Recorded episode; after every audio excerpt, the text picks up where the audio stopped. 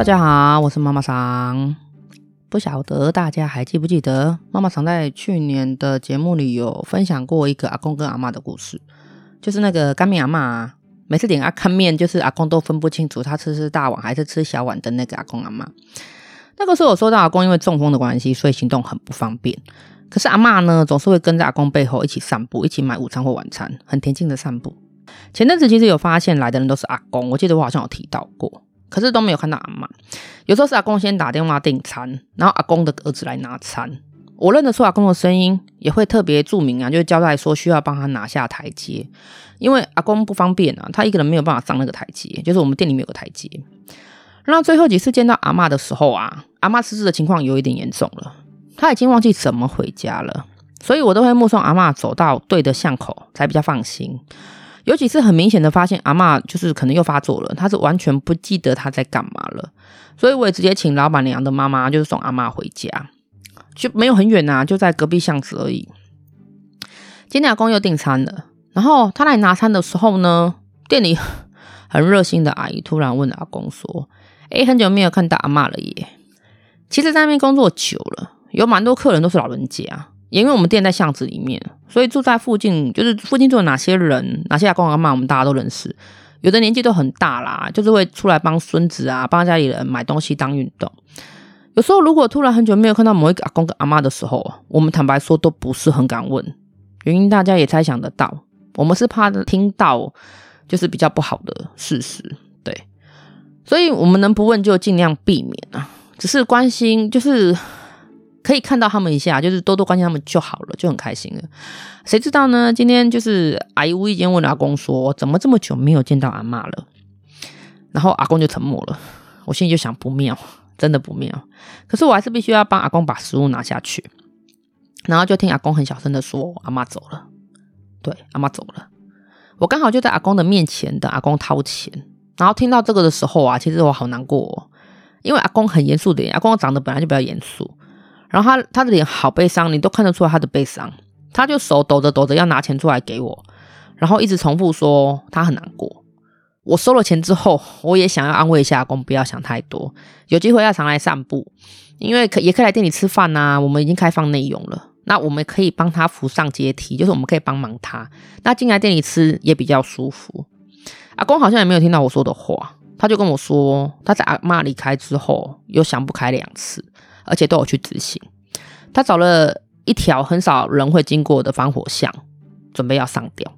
对，可是因为他中风了，所以他力气很不够，他绳子绑不上去，所以失败了。这是第一次。第二次的时候，他他说他很齐全，他的椅子都带了，绳子也在家里打好结了，就是他站的时候没有办法用力，可是他坐的时候可以用力，所以他都准备齐全了。而当他说他已经顺利的就定位了。可是不知道为什么就被推了一把，他真的这样讲，然后他从椅子上摔下来，所以他受伤了。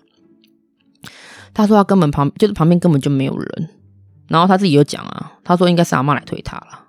那我就附和多多，我说对呀、你怎么可以做这种事情？那阿妈当然会很生气呀、然后反正阿公想不开的细节我们就不多说了，因为真的不开心。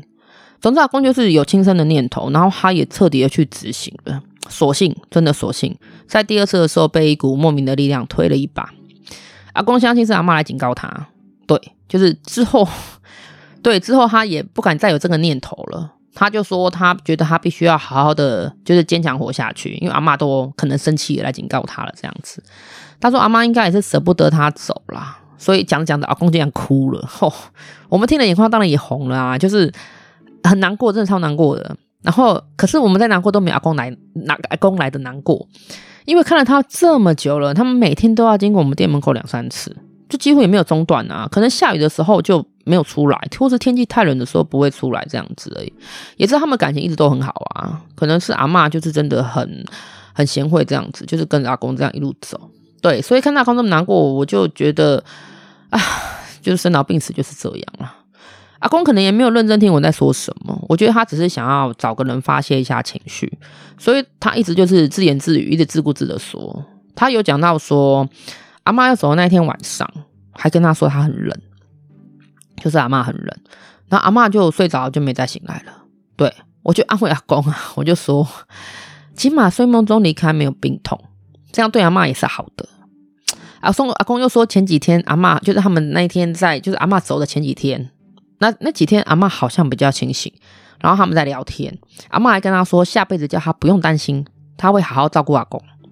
谁知阿嬷比阿公先走，阿公说他很没有办法接受，也很难过。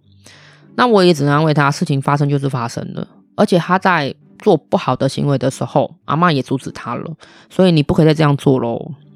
阿公可能没有宣泄的管道，刚好我们又问到阿嬷，所以他就一直在说他舍不得阿嬷，我们也只能静静的听他说了。后来啊，雨开始下的有点大，阿公因为中风的关系，他比较有力可以控制的那只手，他需要拄着拐杖，所以他没有办法撑伞。对，我才想到说，对，以前每次下雨的时候都是阿嬷撑伞带着阿公走过来的，然后他来拿餐的那个时间也没有下雨，可是后来开始下雨了，就雨慢慢变大了，我就赶快催促阿公赶快回去。因为他速度很慢，走路的速度非常慢，这个时候回去应该还不会淋到雨。我有请阿公说啊，有空就常回来啊，反正很近，你也要吃饭呐，你就来店里吃这样子。